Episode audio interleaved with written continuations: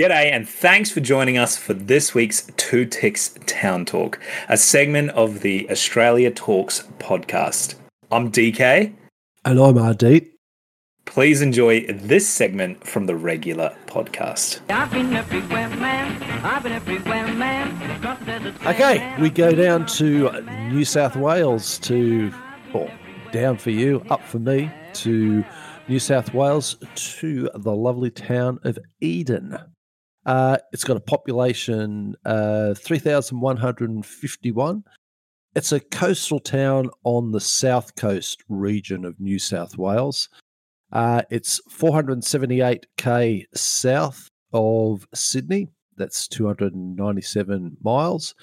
And it's the most southerly town in New South Wales, located between Nullica Bay to the south and Kalakalla Kalakalla. I don't know the pronunciation of that, but I'm going to go with Kalakalla Bay, the northern reach of Twofold Bay, a deep natural harbour. So keep that in mind for what's coming up. And uh, built on undulating land adjacent to the third, the, uh, adjacent to the third deepest natural harbour, being two uh, Twofold Bay in the southern hemisphere and Snug Cove on its western boundary.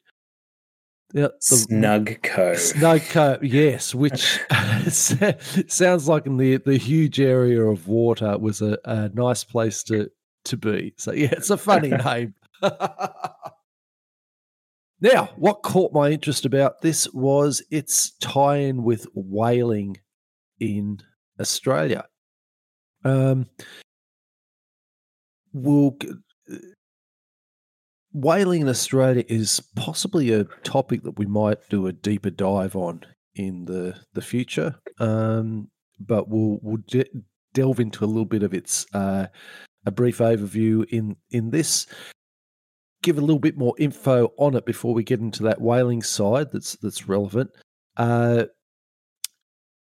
local Aboriginal people who lived in the region prior to the arrival of Europeans were the, the Thawa people of the Yuin Nation. Now, whaling ships had been operating in Australia uh, around 70 and in that area in 1791. And that particular area, George Bass uh, first took shelter in Twofold Bay on the return leg of a voyage to Van Diemen's Land now called Tasmania, in February 1798, uh, noted that the bay on the southward, noting the bay on the southward leg of his uh, same voyage in December 1797. And then later in September of that uh, year, Matthew Flinders surveyed the bay for the first time. Uh, they also made contact then with the local uh, Thawa Aboriginal people on that occasion. Whaling in Australia began around that time, 1791, and five of the 11 sh- sorry didn't waste any time did they? No well, well I, I, I, wait for this next sentence on how they didn't waste any time. In 1791 uh, it began when five of the 11 ships in the third fleet landed their passengers and freight at sydney cove and immediately left Port jo- Jackson and buggered off to do some whaling oh and seal goodness. hunting. So it was, I suppose, people. Uh, that was a source of uh, a, a, very lucrative source of of oil. Um, yep. And oil, you know, the the whale oil, uh, particularly you know, sperm whale, um, yeah, there's also the humpbacks, bowheads, right whales as well. The oil that you could get out of them, which was uh, used for yeah, lighting and heating, and until fossil fuels came along and, and saved the whales. Um, That's it, a weird sentence. yeah, well, I mean, it's it's true. If it, if it wasn't yeah. for fossil fuels, we probably wouldn't have any whales left. Um, but until then, it was it was a valuable commodity. So you're right. They didn't. They didn't waste any time whatsoever, and it was one of those uh, things that became. It became quite obvious that uh, Australia and New Zealand, the area around it, was a very rich hunting ground. Now there was two types of um, ways that they did the whaling. One was you know, going out in the the open seas, and the other one was um, essentially being land based and using a, a big, deep natural harbour like you had in uh, in Eden. So you got uh, uh, where are we? So whaling went on to become a major maritime industry in Australia, provided work for hundreds of ships, like hundreds of ships, thousands of men, and uh, contributing export products were worth 4.2 million pounds by 1850. Now, looking at that, I should have done a trans uh, translation and inflation adjusted for what it is now. But let's just uh, do a rough back of the uh, envelope count. Yep, that's a shirt load. Um, so the first shore whaling station on the Australian mainland was established by Captain Thomas Raine, and that was at Twofold Bay near near Eden. Um, where, well, it's where Eden's located. So bay whaling involved the capture of right whales that were in sheltered bays around the coasts of Australia and New Zealand. So during winter months, they'd come in, they'd breed. So at that time, they were uh, vulnerable to to capture. Uh, it was good for the new colonies because you didn't need a whole lot of financial resources. You just had to be able to yeah, get some basic ships, take off when it was the right thing, and you could have a shore based whaling station with um, a few boats. Uh, don't know what tripods are, and wooden casks to, to store the oil. Uh, people involved with that that's the word I was looking for. The people involved with that didn't receive set wages, but like pelagic whalers, and pelagic means any water that is neither close to the bottom or near the shore, they were paid a share of the value of the catch, known as a, a lay. So that was it was interesting how that was uh, an industry that they knew. They came down to us, came down to Australia, realised that it was something that uh, the colony could use to not only support itself but start bringing in uh, money and being able to do it it's almost like a startup doing it some from somewhere like uh, like Eden. So I thought that was one of the things that really caught my interest uh, about it. Yeah, and I was a bit surprised, like like you, DK. I didn't realize it was so quick and so off the mark. Yeah, now that you've explained that, it does make sense that they were like, because these guys, a lot of these sailors and that had probably done it in the past at some point anyway. And they probably kind of knew what they were doing. Also, I would imagine that the whales possibly, you know, didn't necessarily react uh, in, in, you know, there might have been a bit more, um, uh, not friendly, but maybe a bit more, um, lethargic to the whalers coming coming to attack them just because they simply hadn't encountered anything like that before um, compared to say the whales in, in, in the northern hemisphere uh, which by that point you know had been severely decimated their populations and things like that. Um, yeah well it's beautifully set up for me to tell you the story the story of the orcas. These poor whales. Oh yeah, poor whales is right. Now the uh, the local Aboriginal people, uh, the Thawa people uh, from the Yuin Nature Nation, they were employed in the whaling industry. You know, they were involved with the, the, the boats and everything uh, around there, so they, they were intimately involved with that. Um, uh, where are we? Uh, excuse me, I just lost my my place. This is the part that really sort of um, really sort of took my my notice.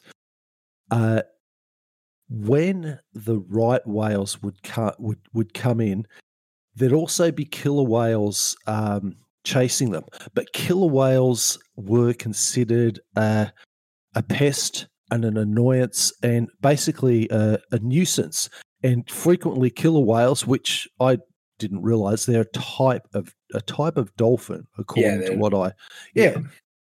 yeah. Um, yeah, the bastard dolphin of the sea, probably. Uh, uh, they would they were just a, a, pest to the, the whalers, and so they would sort of traditionally in whaling things, yeah, they they they'd harpoon them, you know, treat them treat them poorly. But the local Aboriginal people, they had had a long relationship with the um, the killer whales in the, the area. Before the, the white folk came to Twofold Bay, the killer whales uh, hunted a, a porpoise like cetacean called the grampus. Often they ran them ashore where uh, the Aborigines would feed on them. And they said they felt that they were strengthened in the belief that the, the killers were sacred because they provided food for the people there. So they had a relationship with the killer whales um, before the you know, before white man came over there. So what happened is they were involved in this industry when they were on the, the ship, they said, "No, no way at all are we going to kill, start killing these killer whales. They're, they're, you know, they're sacred to us. You know, we're not going to, we're not going to do that."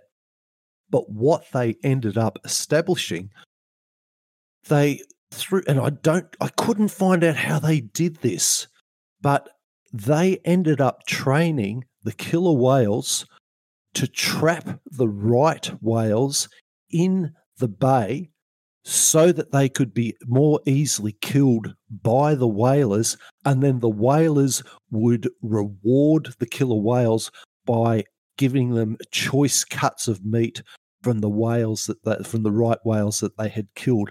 So they ended up having this symbiotic relationship where the killer whales worked in conjunction with the whalers for uh, a good feed from these white whales, uh, right whales. I thought that was really wow. a really interesting little twist. Wow, I think I've yeah. heard this before. Actually, is there more to this story? I don't want to. I don't want to jump in. No, I couldn't find more to that because I, I went to a couple of other things. Now, who knows? Maybe in the other whaling, because when I read this, there was a little tinkle tickle in the back of my head as well, thinking, "Oh, this sounds familiar," but I couldn't find. Um, I couldn't find more in the time that I applied to it. I'm trying uh, to think something and and look uh, this may be like a movie or something i'm not sure.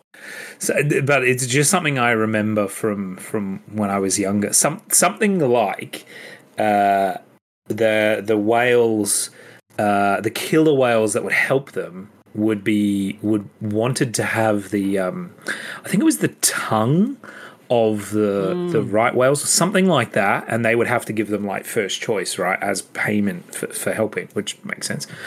Um, and then you know, one day a group of them didn't, and then the killer whales wouldn't help them anymore, and it became uh, like you know, it made their their lives significantly more difficult. I don't know if that's true or not. Um, it may be something, like I said, it may have just been like a story or something like that. But I'm sure I've heard about this cooperation between man and and beast uh, in the past, which is kind of cool in a way, but it's also kind of like mm. horrific. well, look, it is, but I liked how there. I liked how there was the the melding of, of a very traditional mm. uh, relationship between the the Thawa people and the killer whales, and how it incorporated so neatly into the uh, the next evolution of the um, that that area. Yeah, it's yeah, yeah. It's it's cool, but at the same time, we're still killing whales. So well, you know. Uh, well, look, that's that's true. And what I what I saw looking through things, there's there's different things about when Australia stopped it, and a whole lot of other things. Which, as as I said, we might end up doing a um, a, a deeper dive. But yes, so that is why I chose Eden. That's what caught my in- interest: the whaling in Australia and the story of the the orcas. Have you been to Eden before? I have. I had oh, have okay. been to to Eden. Um, uh, when we sometimes when we've gone up to, to Sydney, we think, oh, let's take a, a, a bit of a um, more scenic route. Yeah, more scenic route up the up the coast. You'd never do it in school holidays or something like that. Oh yeah, it's I can imagine. A, oh, pain in the neck. But you know, when yep. we've got a got a bit of time up our mm. our sleeve, um, you know, we've stopped at Eden. Haven't stayed there, but you know, had a had a bit of a feed there, had a bit of a stop and a, a walk around when we had a leisurely drive. Um, yeah, not a bad part of the the world. And I knew there was I knew there was whaling there, but uh, oh, sorry, had been whaling there because there's you know there's a few things in the the town that um, give you some information on that, but didn't know those details. So yeah, yeah, no, cool, interesting spot. Yeah, definitely, definitely. Yeah.